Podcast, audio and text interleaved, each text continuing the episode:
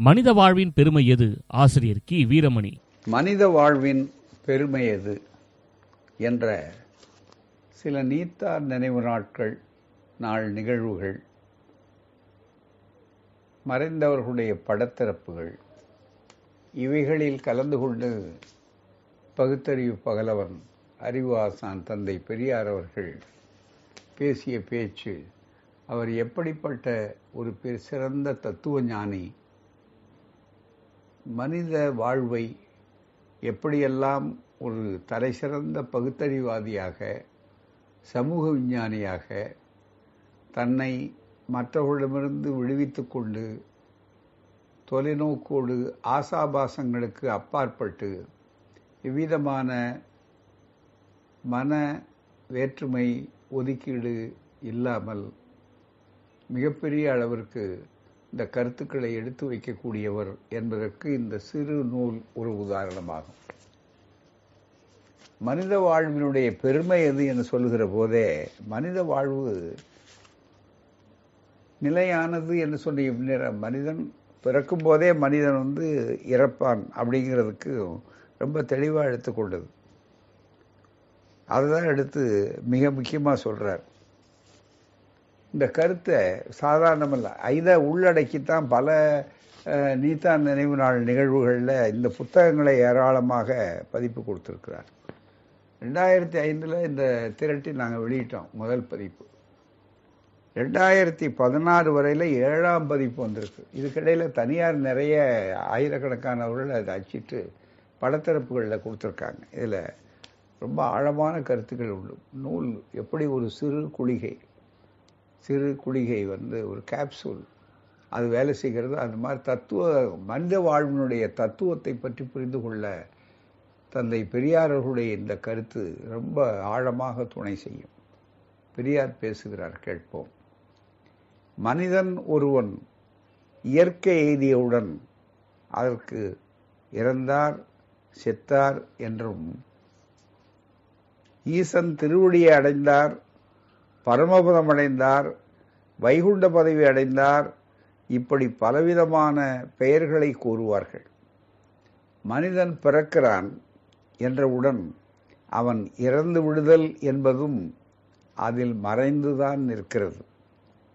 எப்போது பிறப்பு ஏற்பட்டதோ அதற்கு இறப்பு உண்டு என்பது இறப்பு என்பதும் உண்டு என்பதும் இயற்கையின் தன்மையாகும். இந்த பிறப்புக்கும் இறப்புக்கும் மத்தியில் இருக்கும் சம்பவம் வாழ்வது என்பதாகும்.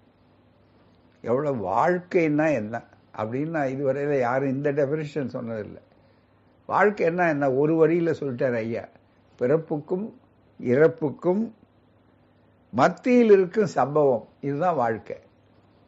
அந்த வாழ்க்கை இது மாதிரி ரொம்ப எளிமையாக வாழ்வது என்பதாகும். இந்த வாழ்க்கையில் மனிதன் இன்பமடைய விரும்புதல் இயற்கையாகும். அறிவுபூர்வமான மனிதன்னா மகிழ்ச்சியாக இருக்கணும்னு இருக்கிறது தான் இயற்கை. எந்த மனிதனும் சுகமாக வாழ்வதை விரும்பாமல் இருக்க மாட்டான். அந்த இன்பத்தை தேடும் பொருட்டே வாழ்க்கையில் ஒவ்வொரு துறையிலும் ஈடுபடுகிறார்.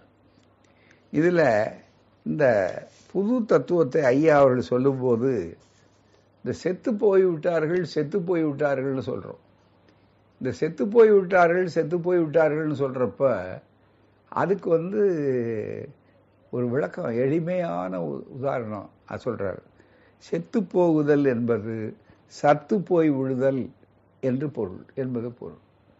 எப்படி இந்த செத்து போகுதுங்கிற வார்த்தை எப்படி வந்தது அப்படிங்கிறதுல அவருடைய கண்ணோட்டத்தில் ஒரு ஆய்வு கண்ணோட்டத்தில் தந்தை பெரியார் சொல்கிறார் செத்து போகுதல் என்பது சத்து போய் விடுதல் என்று பொருள். வளருவதற்கு வேண்டிய சத்துக்கள் என்னென்னவோ அத்தனையும் இல்லாமல் போய்விட்ட பிறகு அதாவது சத்து போய்விட்ட பெண் அதை சத்து போகுதல் என்பது செத்து போகுதல் என்று ஆகியிருக்கிறது. என்ன அற்புதமான ஒரு விளக்கம். இதுவரை எத்தனையோ பேர் வந்திருக்கான் எல்லாரும் செத்து போனதை பற்றி சொல்லியிருக்காரே தவிர செத்து போகிறதுக்கு ஒரு உயிர் கொடுத்துருக்கிறார்.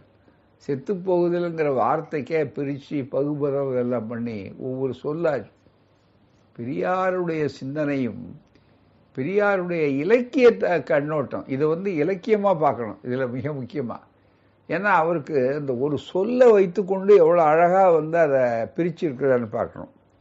மரம் செத்துப்போனவுடன் அதை அழுப்பு எரிக்க உபயோகப்படுத்துகிறோம் நாய் மாடு கழுதை செத்தவுடன் புதைக்காவிடில் அழுகி புழு பூச்சி பிடித்து விடுகிறது. இறுதியில் அதுவும் மண்ணுடன் மக்கி போய் விடுகிறது. செத்துப்போனது என்ற பிறகு அதை பற்றி ஒன்றுமே கிடையாது. அதன் முடிவு அத்துடன் சரியாகி விடுகிறது. இதை நாம் மிக முக்கியமாக இதை மிக முக்கியமாக இதை நாம் கேள்விப்படவில்லை சாஸ்திரத்தில் படிக்கவில்லை. கடவுளும் வெங்காயமும் கூறியதாக நான் உங்களிடம் கூறவில்லை. நேரில் கண்டவை. நீங்களும் நேரில் காணுகிற விஷயமே அன்றி நான் அவன் சொன்னான் இவன் சொன்னான் என்று சொல்லக்கூடிய அந்த முடிவுக்கு ஒன்றும் இல்லை. என்று என்ன இருக்க முடியும்? ஒன்றுமே கிடையாது. அதனுடைய வாழ்க்கை இறுதி அடைந்து போகிறது அப்படின்னு தெளிவாக சொல்கிறார் எனவே செத்து போனவுடன் அதிலிருந்து ஆத்மா ஒன்று பிரிந்து விடுகிறதாம். அது இங்கே தங்காமல் நேரே மேல் உலகம் போகிறதாம். இவ்வளவு இயற்கை தன்மைகளையும் கண்டபின் ஆத்மா எங்கே இருக்கிறது? அது எப்படி பிரிகிறது என்றால் அது உருவமற்றது கண்ணுக்கு தெரியாதது என்கிறார்கள். அந்த ஆத்மா நேரே உலகம் சென்று அங்கு அது இங்கு செய்த பாவ புண்ணியத்துக்கு ஏற்றபடி தண்டனை பெறுகிறதாம். பாவம் செய்த ஆத்மா நரகத்தில் தள்ளப்படுகிறதாம். புண்ணியம் செய்த ஆத்மா மோட்சத்தில் தள்ளப்படுகிறதாம். இங்கேதான் உடல் நம் கண்முன்னாலே எரிக்கப்பட்டது அல்லது புதைக்கப்பட்டது. உருவமற்ற ஆத்மா எப்படி அங்கே தண்டனை பெறும் என்று கேட்டால் அந்த ஆத்மாவுக்கு வேறொரு உடலை மேல் உலகத்தில் கொடுக்கிறார்களாமே. அந்த உடலை இந்த ஆத்மா உடுத்தி கொண்டவுடன் மனித உருவம் அடைகிறதா? அதே உடலுக்கு இங்கே தண்டனை கிடைக்கிறதா? இதில் என்ன நியாயம் இருக்கிறது சிந்திக்க வேண்டாமா? பாவமோ புண்ணியமோ செய்த உடல் அவ் நம் கண்முன்னே இங்கே இருக்க அங்கே வேறொரு உடல் பாவத்தின் தண்டனையோ புண்ணியத்தையோ சுகத்தையோ அனுபவிக்கிறதா? இது என்ன தத்துவ ரீதியா என்ன லாஜிக்னா தர்க்க ரீதியா எப்படி சொல்றாரு பாருங்க. என்னடா அந்த உடலுக்கு தானே தண்டனை கொடுக்கணும். அவனை விட்டுட்டு வேற ஒருத்தனுக்கு தண்டனை கொடுக்க முடியுமா? மிக முக்கியமா அப்படின்னு. சுகத்தை அப்படியானால் உண்மையில் பாவம் செய்த உடலை தண்டிக்க வேண்டும். உண்மையில் புண்ணியம் செய்த உடலை சுகமடைய வைக்கும் இதை விட்டுவிட்டு ஏதும் அறியாத வேறொரு உடலை வதைப்பதும் கையை சுகப்படுத்துவதும் என்ன நியாயம் என்று கேட்டால் உடனே இவன் நாத்திகன் பேசுகிறான் நாத்திகம் பேசுகிறான் என்றுதான் சொல்ல தெரியுமே தவிர தக்க பதில் ஒன்றும் கூற முடியாது.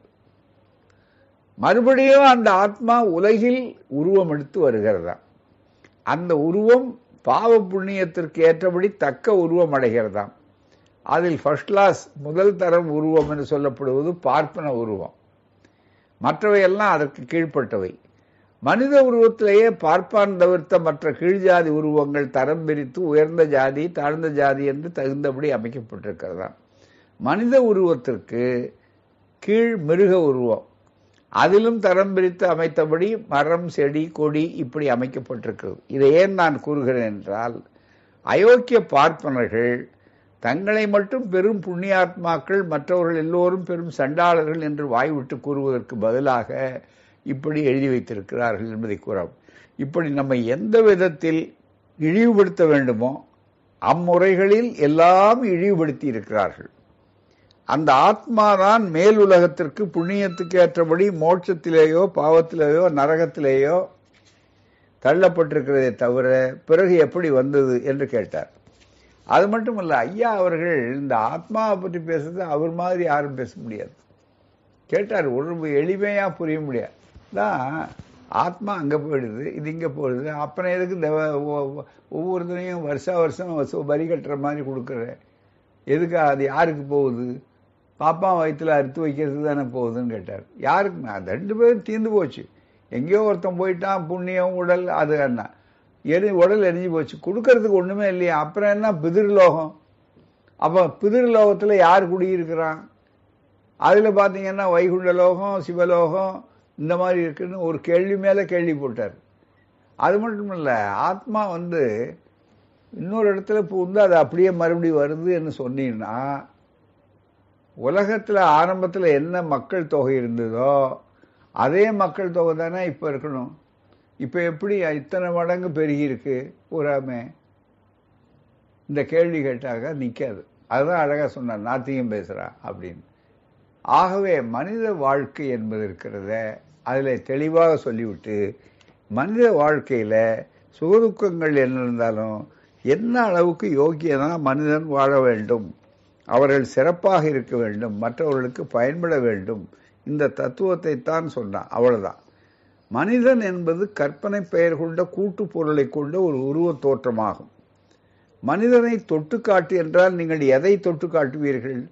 கையை காலை தலை முதலியவற்றை காட்டினால் அதற்கு தனித்தனி பெயர் தான் கூறலாம்.